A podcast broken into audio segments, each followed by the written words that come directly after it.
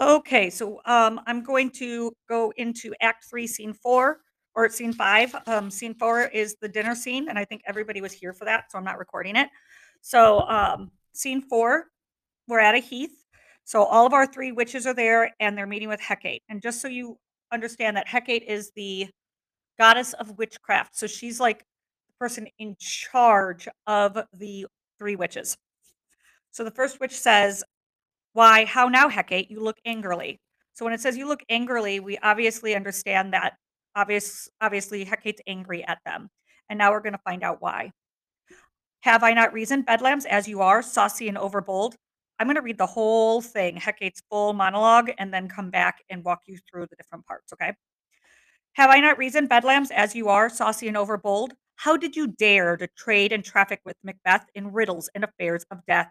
And I, the mistress of your charms, the close contriver of all harms, was never called to bear my part or show the glory of our art. And which is worse, all you have done hath been but for a wayward son, spiteful and wrathful, who, as others do, loves for his own ends, not for you. But make amends now, get you gone, and at the pit of Acheron, meet me in the morning. Thither he will come to know his destiny. Your vessels and your spells provide, your charms and everything beside. I am for the air this night I'll spend, unto a dismal and fatal end. Great business must be wrought ere noon upon the corner of the moon. There hangs a vaporous drop profound. I'll catch it ere it come to ground. And that distilled by magic sleights shall raise such artificial sprites as by the strength of their illusion shall draw him on to his confusion. He shall spurn fate, scorn death, and bear his hopes above wisdom, grace, and fear. And you all know security is mortal's chiefest enemy. Okay, so we're going to go back to what um, Hecate is saying. So in lines three, four, and five, she says, How did you dare to trade and traffic with Macbeth in riddles and affairs of death? So she's mad at them for giving him his prophecies, especially the way that they did it by giving them in riddles, because then it made him think that he needed to do something to make them happen. Okay, so then going down to lines eight and nine, the other reason why she's mad is um, was never called to bear my part or show the glory of our art so she was mad because she wasn't involved. Why didn't you call me and let me help you out with this? Okay, so line 11, 12, 13. The other reason why she's mad is when she says, um, loves for his own ends and not for you. Macbeth does not worship the witches. So the fact that they gave him these prophecies and gave him these good tidings of becoming king and giving it to somebody that doesn't worship the witches, that bothered Hecate. But then she tells us on line 16 and 7, 16 and 17, it says, Thither he will come to know his destiny. So she knows that he's coming back. He'll be back to get more information. Then look at line 21 where it says, um, unto a dismal and fatal end.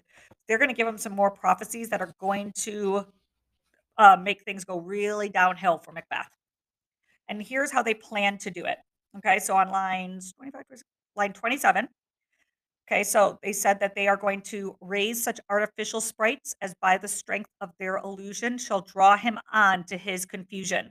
So they plan on giving him some new prophecies that are going to confuse him. And that's going to that confusion is going to cause him to spurn fate, scorn death, and bear his hopes of wisdom, grace, and fear. It's going to make him feel invincible, and that is going to lead to his downfall.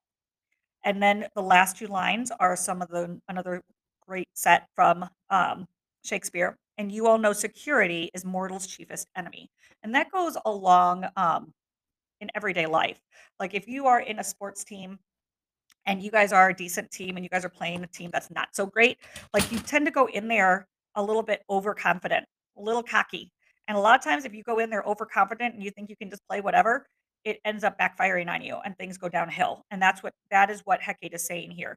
If we make him feel secure, which has been his big problem since the beginning of this play, is he has not felt secure in his crown. If we make him feel secure, it's going to lead to his downfall.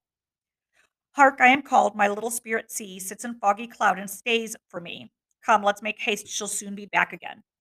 Okay, so that's kind of just what the witch's plans are for Macbeth.